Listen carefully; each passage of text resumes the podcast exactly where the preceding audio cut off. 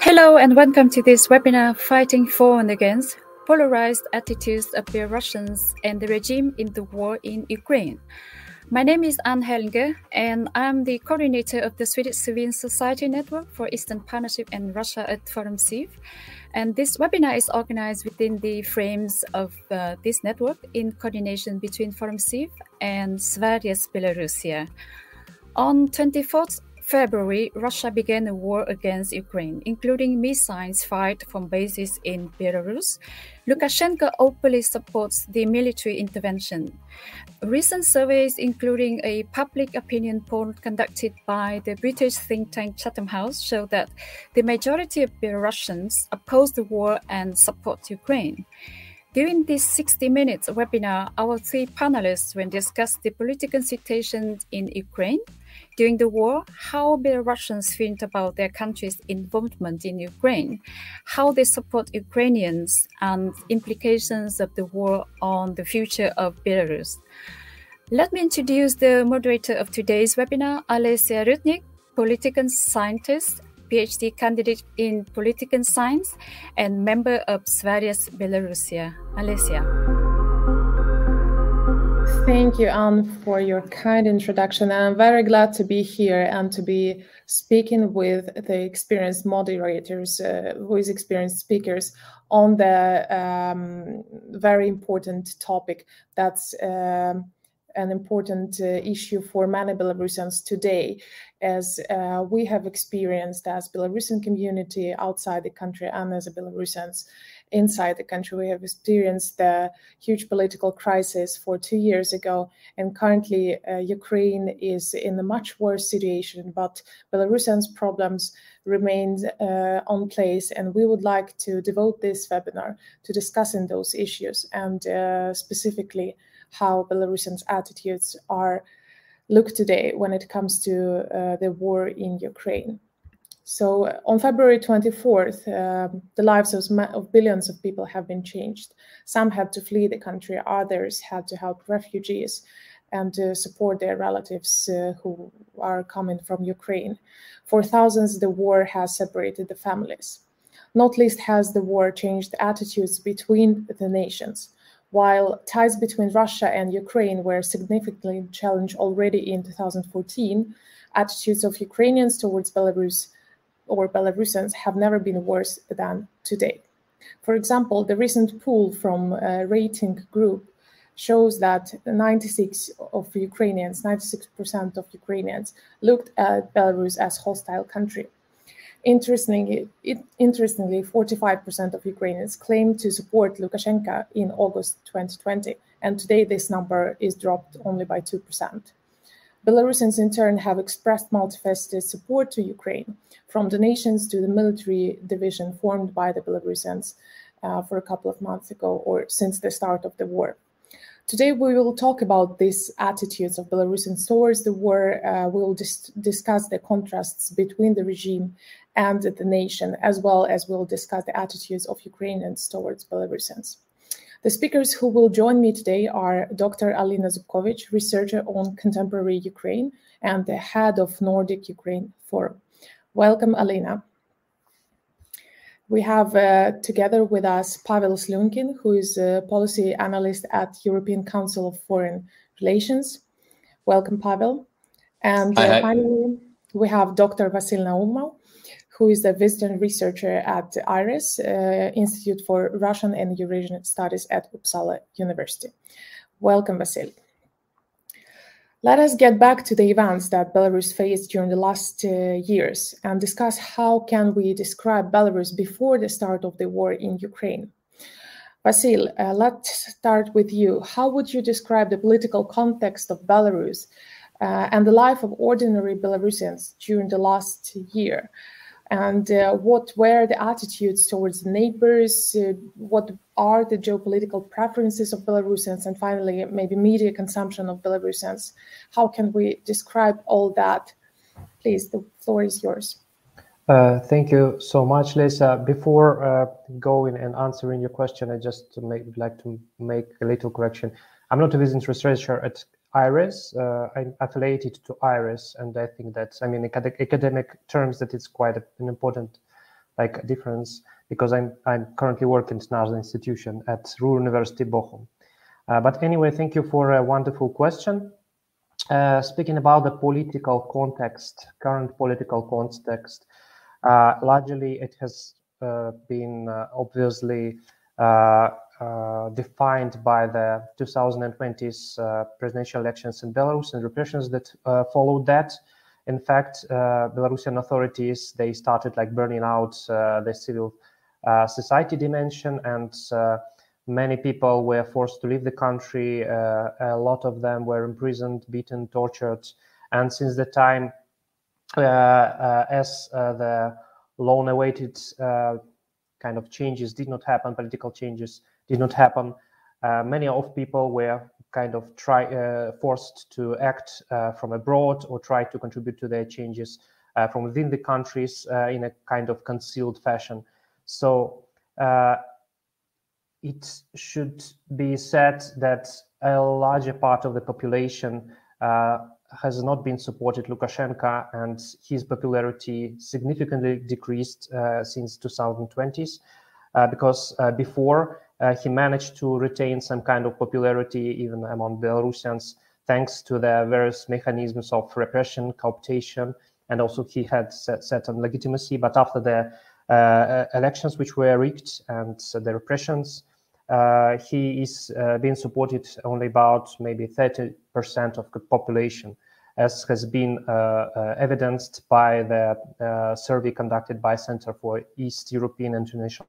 so yeah, what what about the, the, the current situation? The, I, I, could refer to another um, survey conducted by Arvardamatsky's uh, analytical laboratory, We where the method of phone calls and uh, uh, Mm, more than 50% Belarusians tend to remain neutral. I mean, speaking about the, the political uh, orientation, and they do not want to uh, neither join NATO nor collective security treaty organization.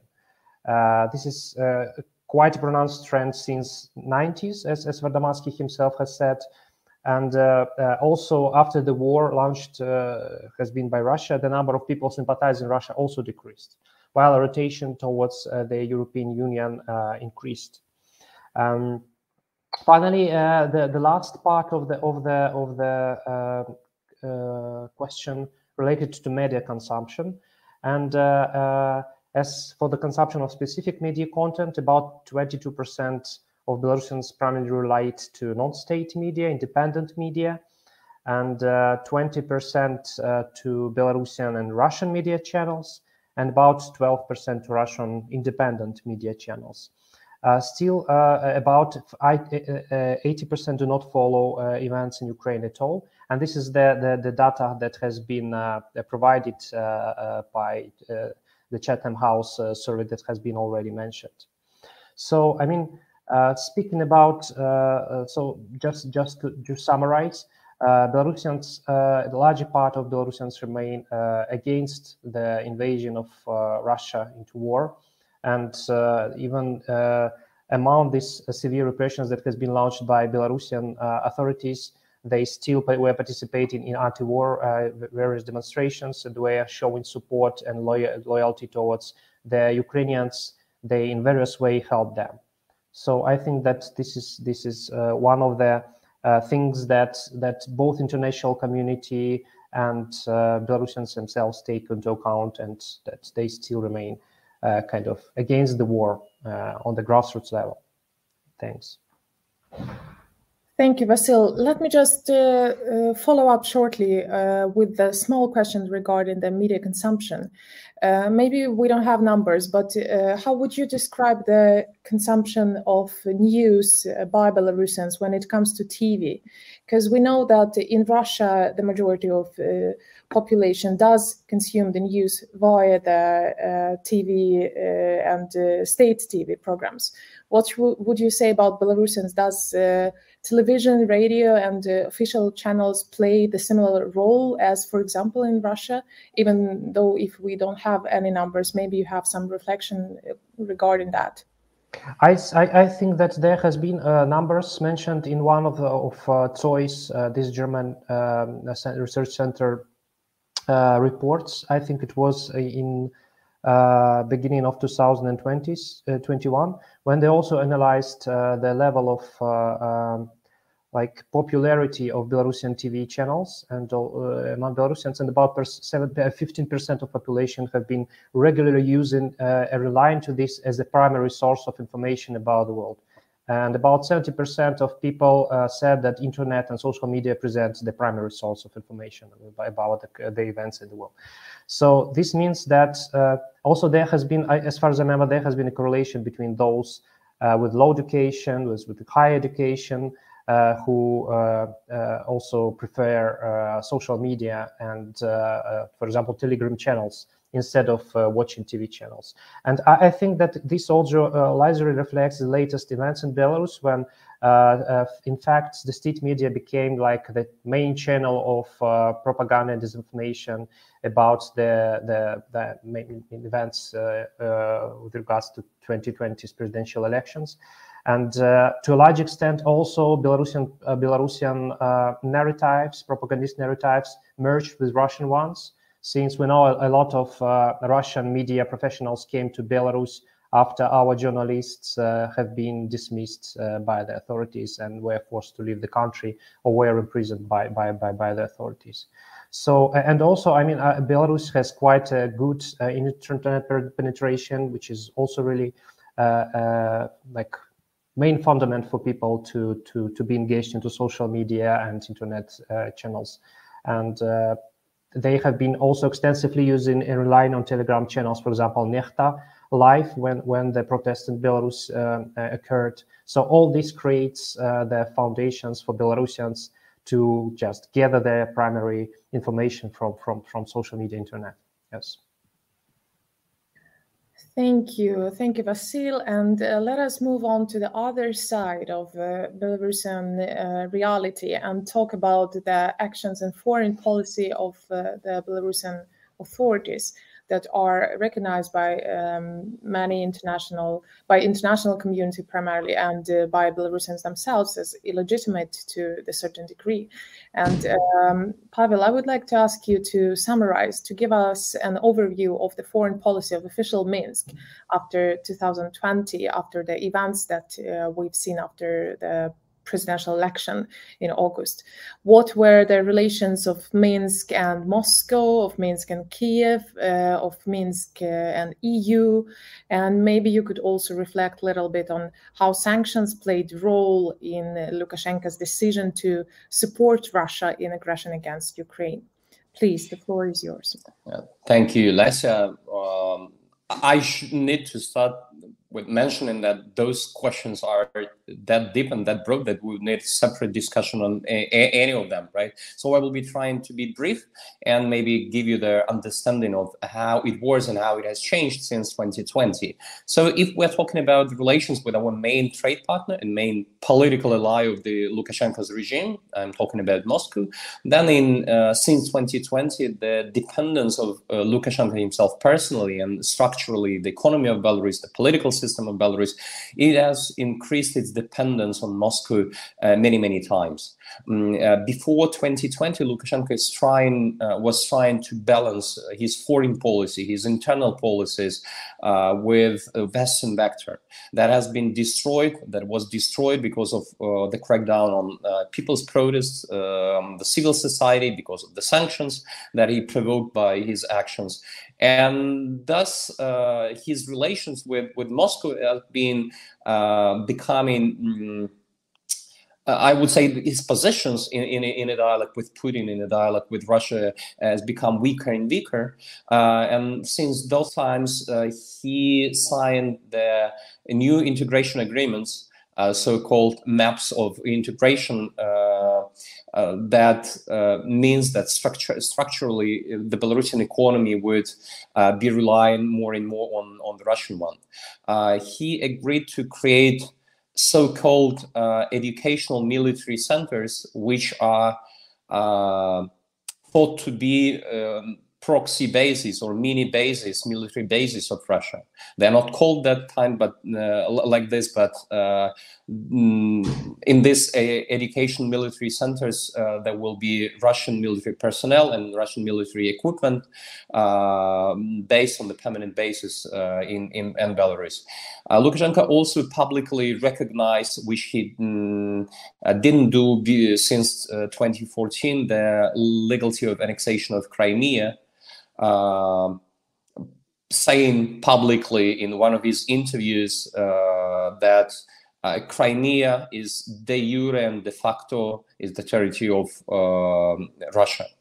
Uh, so, mm, and yeah, the, the, most important point is that when Belarus uh, uh, got up in February 24, we already had Russian troops in our in our country uh, concentrated on the border with, with Ukraine, and uh, Belarus has become an aggressor state just because it allowed to attack Ukraine from its own territory. According to the international law, this uh, don't give you any other ways of understanding what is happening. Belarusian is a aggressor state, uh, independently of what uh, Belarusians and uh, uh people uh, of Belarus think. The illegitimate government made our country mm, the state that attacked the Ukraine.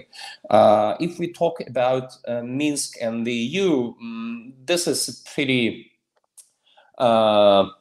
maybe easy explanation. the EU has always been interested in a democratic Belarus and a more independent on foreign policy. And we, Belarus and the EU, we have passed through many periods, through many waves of uh, rapprochement and sanctions period. So after all presidential elections, usually Lukashenko found himself under uh, European and American sanctions.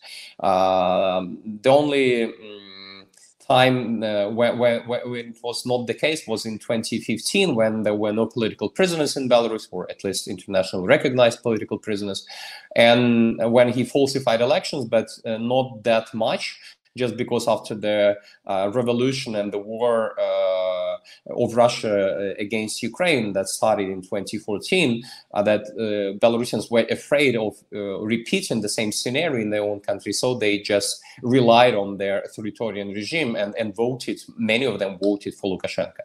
We don't have any numbers to prove it, but just maybe um, opinions of people who follow the sociological um, opinions uh, in, in, in, Belarus. And in 2020, as it was already mentioned several times, uh, he cracked down uh, on people, and this, uh, this destroyed the relations with the West. Um, the several packages of sanctions were imposed on Lukashenko. The hardest one, the toughest one, was after this Ryanair incident when the Ryanair aircraft uh, was landed in in Belarus just because the uh, one of the editors uh, in chief of this Telegram channel mentioned by Vasil, uh, Roman Protasevich, he was flying over the territory of Belarus. So the Belarusian KGB, together with the Russian FSB, they decided to uh, to detain him, to arrest him.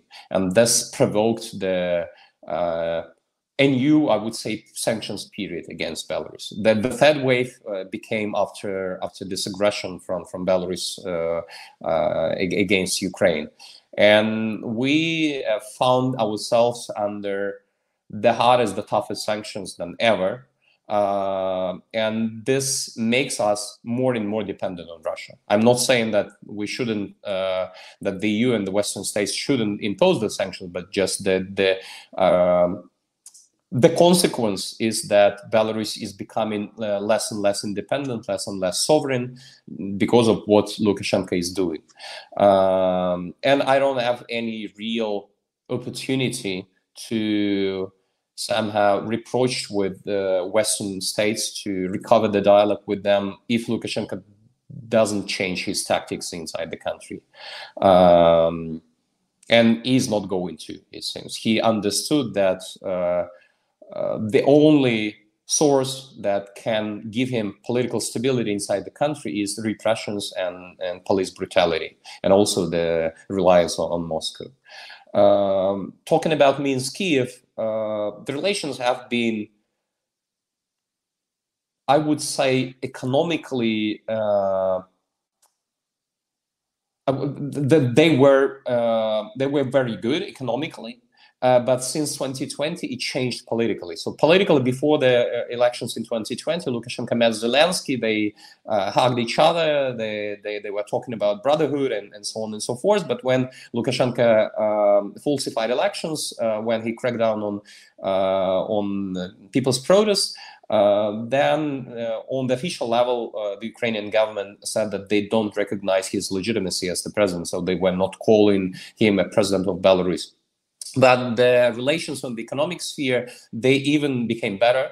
Uh, so Ukraine uh, continued buying oil products uh, refined from Russian uh, oil, uh, so oil refinery products from, from Belarus, and the export of Belarusian goods, this oil refineries, they increased three times since 2020. Uh, giving Lukashenko's regime additional billions of dollars, uh, also on, on cracking down uh, the people and supporting the police brutality. So that's why some of the people uh, in the Belarusian democratic movement they criticize Zelensky because of this uh, real pol- re- realpolitik. Um, but in on February 24 this also has changed. I, I don't know, frankly, we don't have the numbers, independent numbers, how much uh, the beginning of the war influenced this economic relations with the Ukraine. I have seen uh, different uh, statements by Ukrainian Belarusian officials saying that they continue buying and selling, and the other that they have stopped doing it. So maybe. Mm, uh, if you have some additional info here, this this would be very interest uh, of uh, my personal interest too. Uh, but of course, and it was already said here, uh, the relation on the people's level.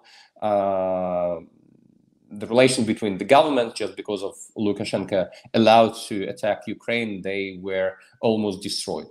but because of the people who don't support Lukashenko, uh, who support Ukraine, I would say that this was neutralized a bit.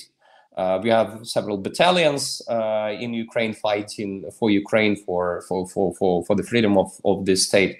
And Belarusian army never, at least uh, till now, at the moment, they never entered, uh, never invaded Ukraine. And this gives to Ukrainian people, maybe to the international community, a slightly different perspective on the role of Belarus in, uh, in the conflict than, than of Russia.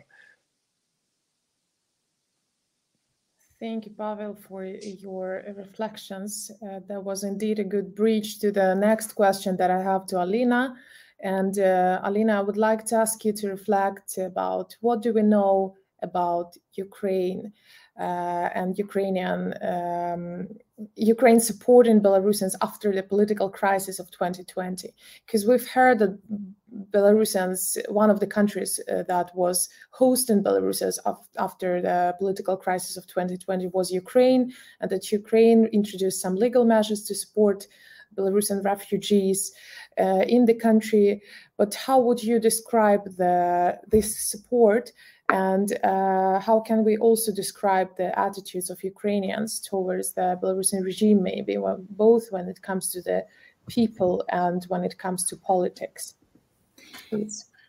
Thank you very much, uh, Alessia, for your questions. Um, so, first of all, I think that it should be mentioned that for many years, um, uh, Belarus was considered to a large uh, extent by Ukrainians as the country of stability, of certain economic prosperity, and um, this uh, and cliche of being of the low corruptions with good roads, with the good quality products, is, was part of this imaginary structures.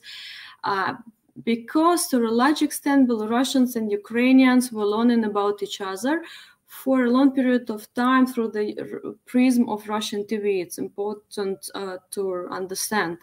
And uh, therefore, this image of Belarus products um, as as having the standards coming from Soviet Union and meaning that they are of very good quality were still uh, alive during the last years. You could have seen it in the commercial um, brands, like when you see ice cream at, of Belarus or bread um, of, of, the product of Belarus being quite utilized. Uh, uh, in Ukraine. And the second part um, this of this image, this so-called stability uh, or order, um, was something that people uh, were referring to as well.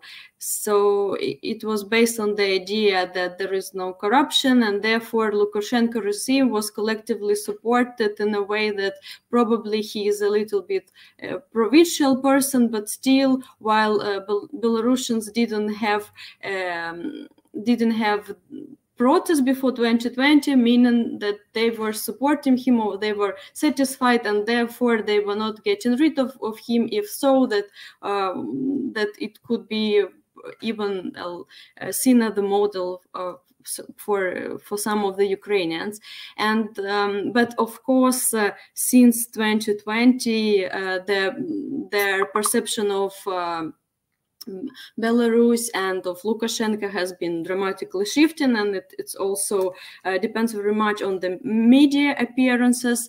Um, however, uh, Lukashenko had quite uh, high support. So, if before uh, the protests uh, or revolution in in um, in Belarus, so, uh, he had almost 67% of supporters uh, among Ukrainians. So people were uh, were uh, replying as they trust this person.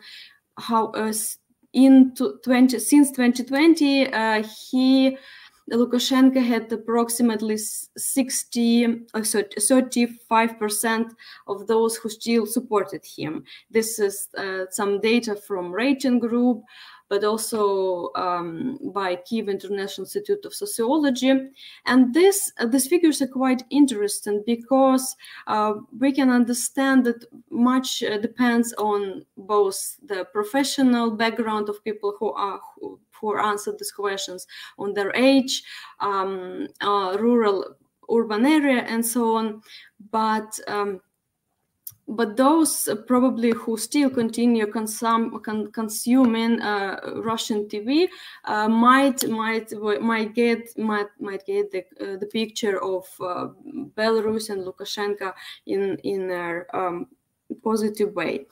However, uh, as for um, for support that have been done since uh, since the protests, um, I have I have such data that since August 2020 till July 2021, uh, 3,000 citizens of Belarus received the temporary residence permits and around 500 500 people permanent residence permits.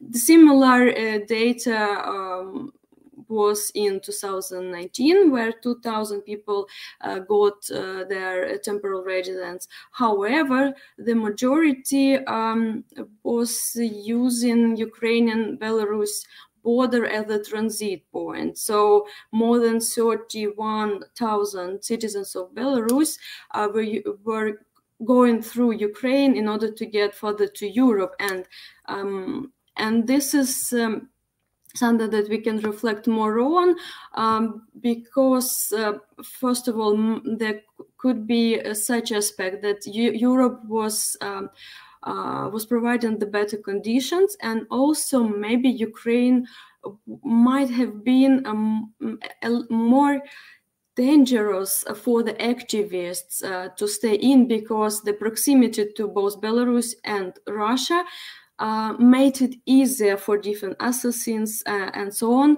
uh, to to come to Ukraine and um, conduct murders because there were a couple of cases when Pavlo Sheremet, the Belarus journalist, was murdered and the Belarus activist was murdered. Um, so I would say uh, that um, this uh, these attitudes were quite different. There were uh, at the same time centers of Free Belarus opening in Ukraine uh, in uh, 2021 and different cultural projects were reflecting the free will of Belarusians uh, and support of their identity. At the same time, uh, as Pavel mentioned, uh, the realpolitik of Zelensky meant that uh, there were some economic dependency and and um, economic relations uh, with regime were still was still on after the pro- after the protests in 2020. Thank you, Alina. And um, I think that uh, we can now move on to the recent events, namely the start of the war in Ukraine. Pavel, you have already talked about Belarus being a territory for the aggression against Ukraine. Also, you mentioned that for Lukashenko, the only source of support uh, is basically Russia, and that uh, he's in a way uh, pushed in the corner to to support Russia today. But at what cost does this uh, decision to let Russian army in the country comes? What what is the price that Lukashenko is paying there? I will maybe share not analytical, but my personal view here is I think that this is the biggest crime uh, done by the Lukashenko's regime, what he did against Ukraine in, in, in February 24, mm, dragging my people, uh, dragging my uh, state that has never been attacked and that never attacked uh, anyone, never never tried to occupy any territory. Um, that Belarusians uh, usually uh, repeat themselves and in their conversation that uh, it doesn't matter that there is a, a proverb, there is a popular uh, saying uh, that uh, it is okay if the economic uh, your economic state is not that good, but what is important that there is no war. Uh, it, it is called "Aby which means may war not be. so, and, and, now we have it. Now we have it just because of what Lukashenko is doing and what he has done. So the price, uh, if we measure it, how can we measure it? This is uh, this can be a humanitarian level. Uh, that the price of being called uh, traitors or being called uh, aggressor state or citizens of an aggressor state. I uh, found my second home in Ukraine. I fled from Belarus to Ukraine, and I I never met uh, a negative, uh, I don't know, approach to, to me from from from locals there. Uh, living in Lviv, talking Belarusian with uh, Belarusian language with Ukrainians, and they were answering Ukrainian, and we were communicating just perfectly, just like those so-called brother uh, brother nations, right? Uh, but it has changed since February 24 uh, to be Belarusian in Ukraine can be even dangerous. Um, some people understand that people are uh, not representing their government. Some don't, and uh, I'm not sure when and I will be able to come back to, to Ukraine again. Uh, we should also mention here that the Ukrainian National Bank it, uh, froze froze all accounts of Belarusians in Ukrainian banks. So when they needed to flee the war, uh, they didn't have money if they uh, had this money on bank accounts in, in Ukraine. So they were punished twice by the Lukashenko regime when they uh, lost their home in Belarus, but then they lost their second home in Ukraine. And for Ukrainian governments, they became uh, also the, the citizens of an aggressor state. So they didn't really uh, disassociated uh, the regime and the people who were dissidents in, in the states. Um, so this is like the, the, humanitarian price, just several examples of this. On the economic level, uh, I have told you already about the economic sanctions. Those sanctions that were imposed on Belarus uh, since 2020, they were mostly cosmetic till uh, this Ryanair uh, uh, landing in Belarus. Uh, then the EU imposed real uh, and pretty tough economic sanctions, but they were delayed in time. Uh, they were sectorial sanctions, but they I'm not sure that uh, all uh, all of the sanctions already are taking place. That they they they they're working already just because they let the current context to finish and they are prohibiting to sign any new contracts with with with, with the Belarusian companies working in the uh, oil uh, refinery and uh, uh, Kali, how, how you call it in in in English? I, I forgot the word. Sorry. Potash. Uh, sorry, yeah, uh, with, with the Polish uh, Polish industry. Um, so and the the third wave uh, was after after the aggression. Uh, and Belarusian banks, some of them are uh, out of SWIFT now, and many uh, many more will will, will come. Uh, this means that, for me, I would say that uh, without any changes in Russia, if in 2020 there were all uh, alternative candidates, all uh, people who wanted to become president, participating in the company, they were expecting, they expected that if they don't do any anti-Russia or very pro-American, pro-European statements, that uh, if they show that they can be pragmatically uh, good both for Russia and the EU and for Belarusian people, then Moscow could uh, close the eyes on any political transition uh, in Belarus and could agree for it. Uh, but now we see that uh, the war against Ukraine it shows uh, that this will never happen. so I would say that now Belarusian future, Belarusian fate is attached to the Russian one. If we don't see any uh, political changes or political destabilization, weakness of the political regime in Russia, I would bet that uh, they will not uh, take place in Belarus. And if Putin regime will survive uh, in the closest years, in the nearest years, I uh, bet that the Belarusian sovereignty will be decreasing more and more and maybe threatening to uh, our independence. I don't know what will happen, but for sure, this won't be Belarus that we have mm, known before 2020. I uh, I would say that um, the sovereignty of Belarus would be more symbolic than than a real one.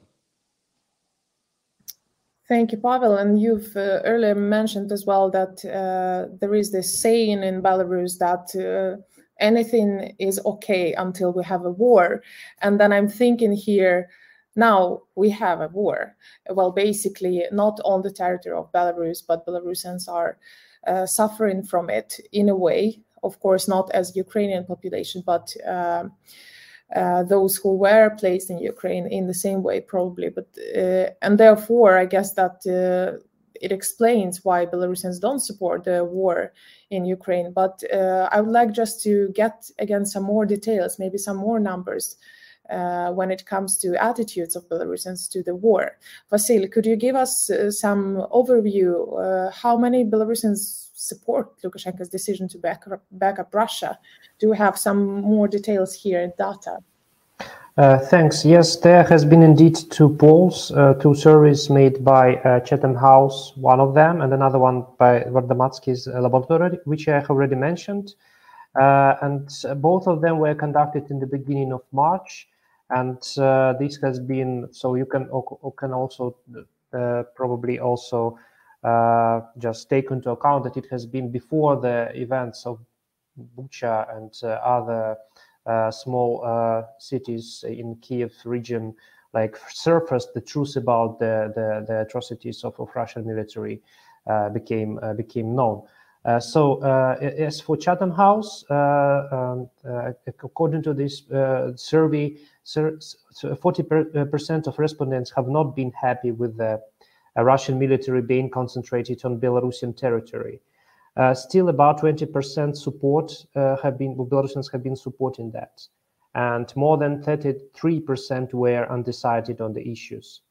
Uh, also, about 41% agreed that Russian military represented threat to Belarus, meaning that uh, both it has been kind of uh, stripping it of its sovereignty, and uh, also because it is known that Belarus, uh, the Russian military has been active quite. Uh, they they almost did not abide to any of rules of, of, of the Belarusian territory, so they were like. Uh, there have been reports of even harassing women in some of the small cities near the Ukrainian border.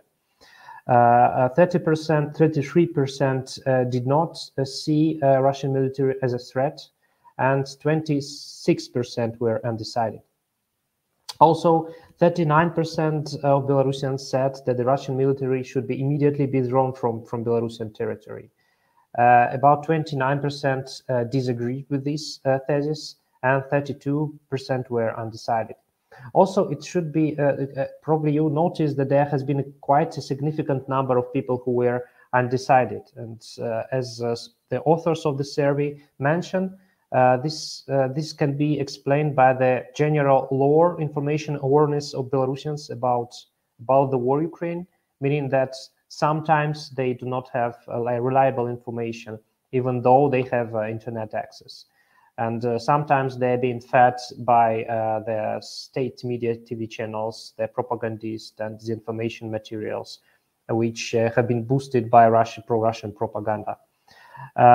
Uh, uh, another another uh, reason for this number high number of undecided is certainly fear that many of Belarusians they simply afraid to say truth. And given that those um, polls were conducted over internet, uh, sometimes uh, you just there is no enough trust to those people who who ask you to to give them the the, the answer. So uh, also given the, the, high number of repressions uh, with regards to like uh, uh even, even, mentioning the war uh, in Russia, uh, I think that significantly this has been also transferred to Belarusians because they also kind of has quite a good understanding of what is happening in Russia.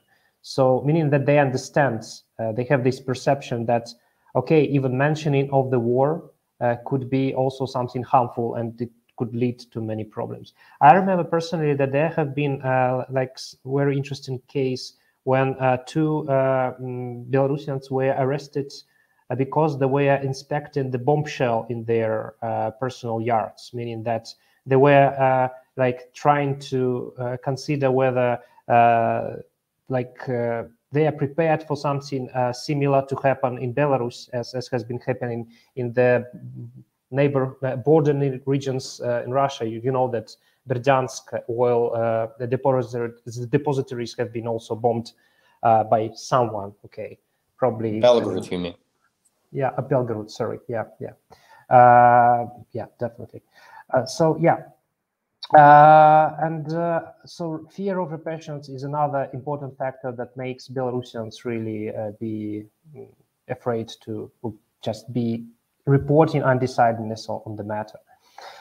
Uh, as for Vardomatsky's survey, uh, the poll showed that only every 10th citizen of Belarus supported the possible entry of Belarusian troops into the territory of Ukraine to participate in, in, the, host, uh, in, the, in, in, the war.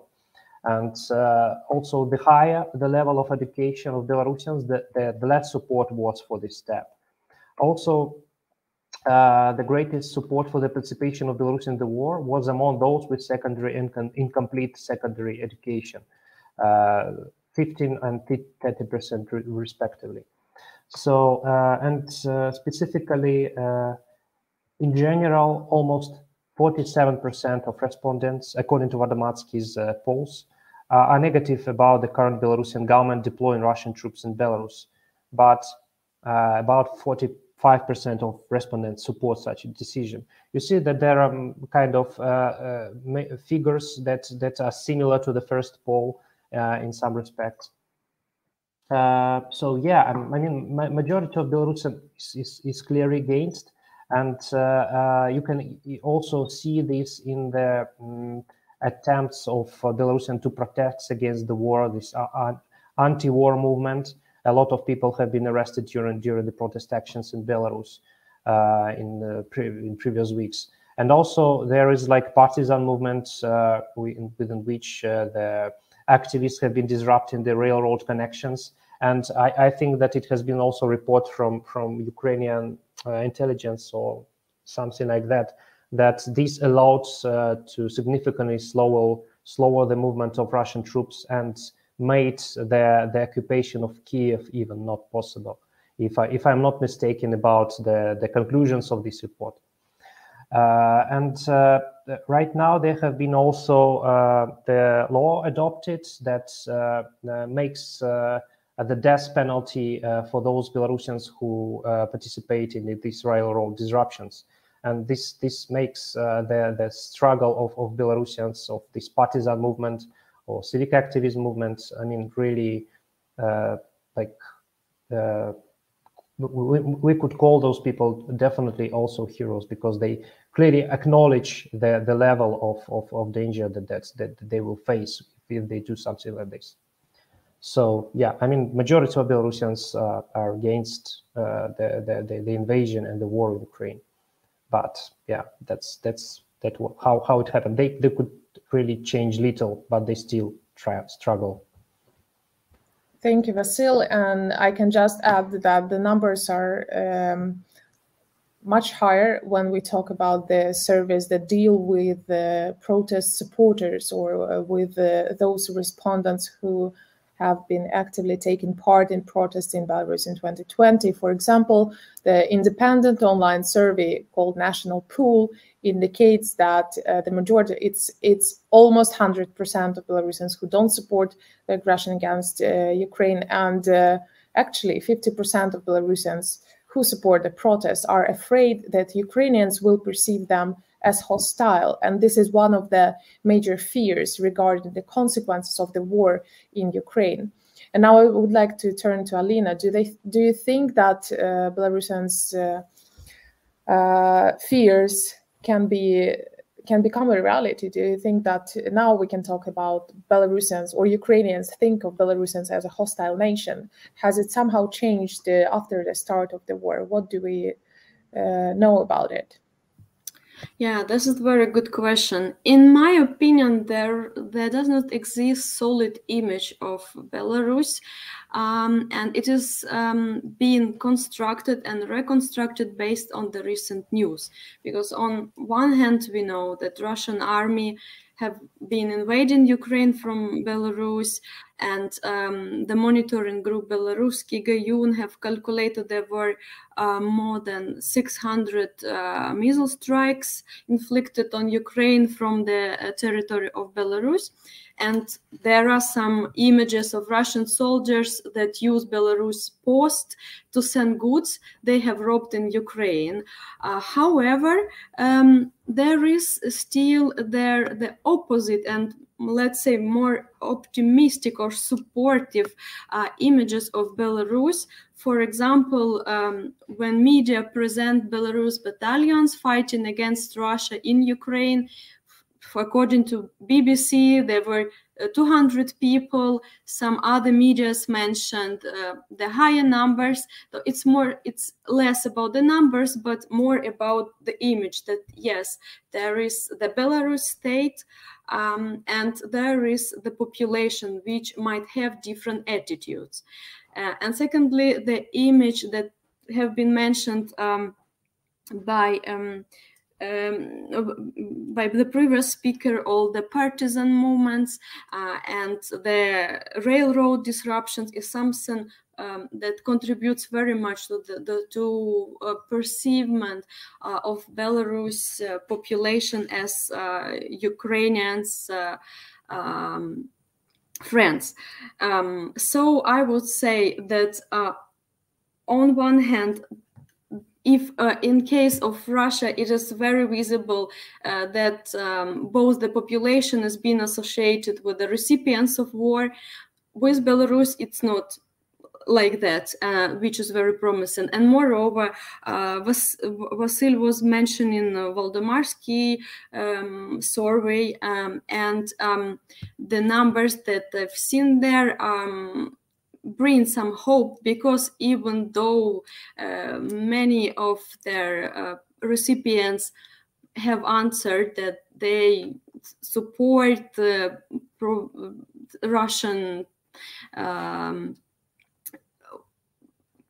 actions in Ukraine, but 85 percent has opposed use of Belaru- Belarusian troops in Ukraine. And I hope this means that there might be the sabotage or any other action in case. Um, in case Belarus government would decide that they should uh, they should um, start bringing Belarus troops to Ukraine yeah so you see the the image is quite um, contradictory it's not being fully constructed and there are uh, much promises that Belarus population would react differently to the government, and this would lead uh, for the Belarusian soldiers not to to get to Ukrainian territories. Thank you, Alina. And both Vasil and Alina have already mentioned some of the actions uh, that Belarusians engage with uh, to promote positive image of Belarus, both inside the Ukraine, inside Ukraine and outside Ukraine. Pavel, would you give us some more examples of what Belarusians do to uh, support Ukraine today? Yeah, uh, but I would start uh, and suggest you to to to start uh, answering this question uh, from again describing the conditions in which they are uh, doing this partisan movement. This is important. This was mentioned uh, by Vasily in the first part, but still to better understand how dangerous it is, I think that we should start with this. So. Um, after 2020, uh, an unprecedented wave of repressions uh, was uh, in Belarus. Several hundred thousands of people left Belarus because of the political reasons. Thousands are in prison uh, for political reasons. So we have thousands of political prisoners. Torture and beatings that shocked the world in August 2020, it hasn't disappeared somewhere it stayed and even became uh, more cruel, but we don't pay that much attention as we did in uh, August 2020. Mm, some political prisoners uh, even tried to kill themselves right during the so-called trial, which is not a trial for sure, uh, by slitting their stomach or piecing their neck with a ballpoint pen. So um, the last mass protests uh, were crushed uh, back in January 2021 uh, on the propaganda TV, state television, uh, you can see calls for the killing of opponents of Lukashenko. They say it publicly, openly. Um, however, this uh, didn't make Lukashenko more popular. Yeah, he is having around 30% of, of the support, uh, even though the independent media was almost also destroyed, even for the people who have this internet connection. Without VPN, they, they don't have um, a free access. They need to use Telegram channels, and this is also uh, can be dangerous. So people sometimes are stopped by police, their mobile phones are checked, and they, they are assigned to Telegram channels that are called extremists. They can uh, get up in prison next day and spend their years. Uh, so mm, in um, yeah in civil society was almost destroyed. Uh, all even the organizations that were involved in protecting the rights of disabled people ecological organizations or biodiversity they were all liquidated. Uh, leaders of these organizations they uh, were arrested or they had to flee uh, and these are the conditions in which Belarusian society uh, met the war. Uh, the illegitimate Lukashenko has made Belarus a co-aggressor state. Its citizens that were already under a huge pressure from the government uh, because of these repressions, they are now seen by uh, by the international community. Those who don't follow much the Belarusian uh, developments, they are seen as traitors, occupants, this has changed their attitude to the Belarusians very much. Uh, in 2020, that the Belarusians were seen as the hope for the democracy in Europe, and now we are seen uh, much differently. Um, and um, yeah, independent polls, uh, as, as you know, that they, they, show that Belarusians don't support uh, the war. They uh, anti-war sentiments are much higher in Belarus than pro-war sentiments. Um, since the beginning of the war, so since February 24, uh, more than uh, 1,500 people have been arrested for anti-war actions. Um, and now switching to the anti-war uh, partisan movement, it has revived in Belarus, which has been symbol of our country since World War II, um, you know that in, in World War II, the partisan movement was very, very strong in Belarus fighting the Nazi regime. Now, Belarusians uh, remember what, what their grandfathers did and, and try to fight with the Lukashenko's regime with uh, new technical ways, maybe uh, waves, uh, uh, ways. Um, they don't bomb uh, the railway uh, communication, but they block uh, the movement of Russian military equipment, destroy the electric system, fire, uh, burn them, uh, electric systems that uh, uh, can be preventing uh, freight trains from transporting troops and equipment from uh, Belarus to Ukraine. Because of this, because of uh, this partisan uh, actions, Russians had to switch to trucks from the railway and sometimes even to air transport uh, Belarusian cyber partisans they attack databases and train management systems, uh, website of state institutions, and this also slowed down significantly, or even uh, in some cases uh, broke the supply chains and replenishment of um, Russia's attacking troops. Uh, Belarusians share uh, massively information about the deployment and movement of Russian troops and equipment. Uh, the information about departure of Russian warplanes uh, was immediately published and is immediately published. And this allows Ukraine air defense systems, uh, Ukrainian army to be ready for the attacks. Uh, the special a special monitoring tool was created to gather info and share it with the UA army and with with with uh, with public.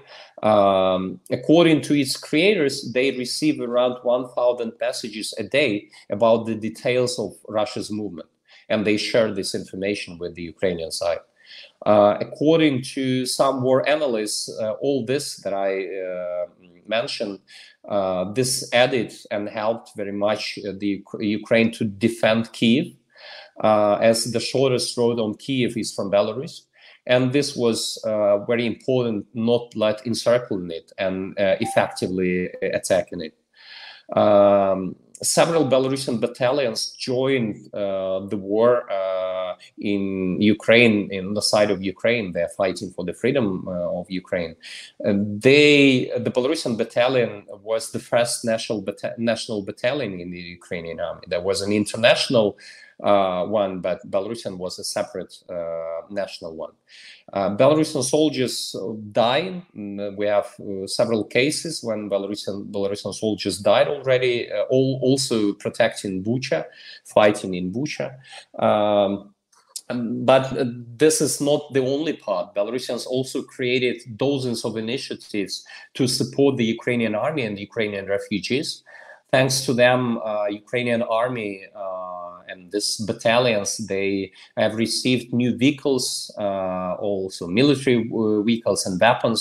They uh, they help refugees financially and provide them with medical help, psychological support, and service assistance. And I would maybe mention here the. Uh, initiative that helps to uh, the Ukrainian women that were raped by uh, by the Russian soldiers. Uh, and this initiative uh, helps uh, medically and psychologically to, to the victims of, of this. And this was found by, by Belarusians. Mm, I even saw Ukrainians sharing these initiatives and advising among them to to apply for for, for their help. Um, an important feature of all this is that these initiatives are predominantly in exile since 2020. They are led by the same people who have been proven themselves two years ago. Uh, those who fled Belarus because of the political persecution. Uh, but even inside Belarus, even despite this dangerous uh, danger uh, the Belarusians help Ukrainian refugees. They provide them with free services. They help them with housing, uh, hosting them in their homes. They help with evacuation to the European Union and collect money for them. So, from my perspective, these resistant actions and uh, also broad popular anti war sentiment were one of the reasons why Lukashenko didn't send the Belarusian army to Ukraine. Thank you, Pavel, for this uh, detailed overview. And uh, we'll just have two last questions here, and I would like to ask speakers to respond briefly. Uh, first uh, comes to Alina. Alina, considering what was said, what, what else do you think Belarusians should do to support Ukraine? What is, what is that that Belarusians are missing? uh, I don't think that there is something that Belarusians um, are missing, and um, as well as other international communities, I, see there uh, the strong support of, of, Ukraine and Ukrainians abroad. And here I can just uh, maybe rely on my um, activist uh, part of the identity and say that when we, as Nordic Ukraine Forum, organize demonstrations um, um, every weekend in support of Ukraine, I see a lot of people from Belarus communities who regularly uh, come, uh, and also their leaders of the organization that uh, clearly um, express their opinion on the situation. I think it's very with very correct uh, way of actions. And as for um, for for the Belarus community that lives in Sweden. Um, I've seen their um, initiatives uh, when when people make their exhibitions for Ukrainians or make some supportive activities. This is all that this is all what counts. That's very that's very good. Um, and as all others, uh, what can be do further is just uh, to uh, help Ukraine to win, meaning do what we can, support, donate, volunteer, write expert articles or whatever you can based on your professional background.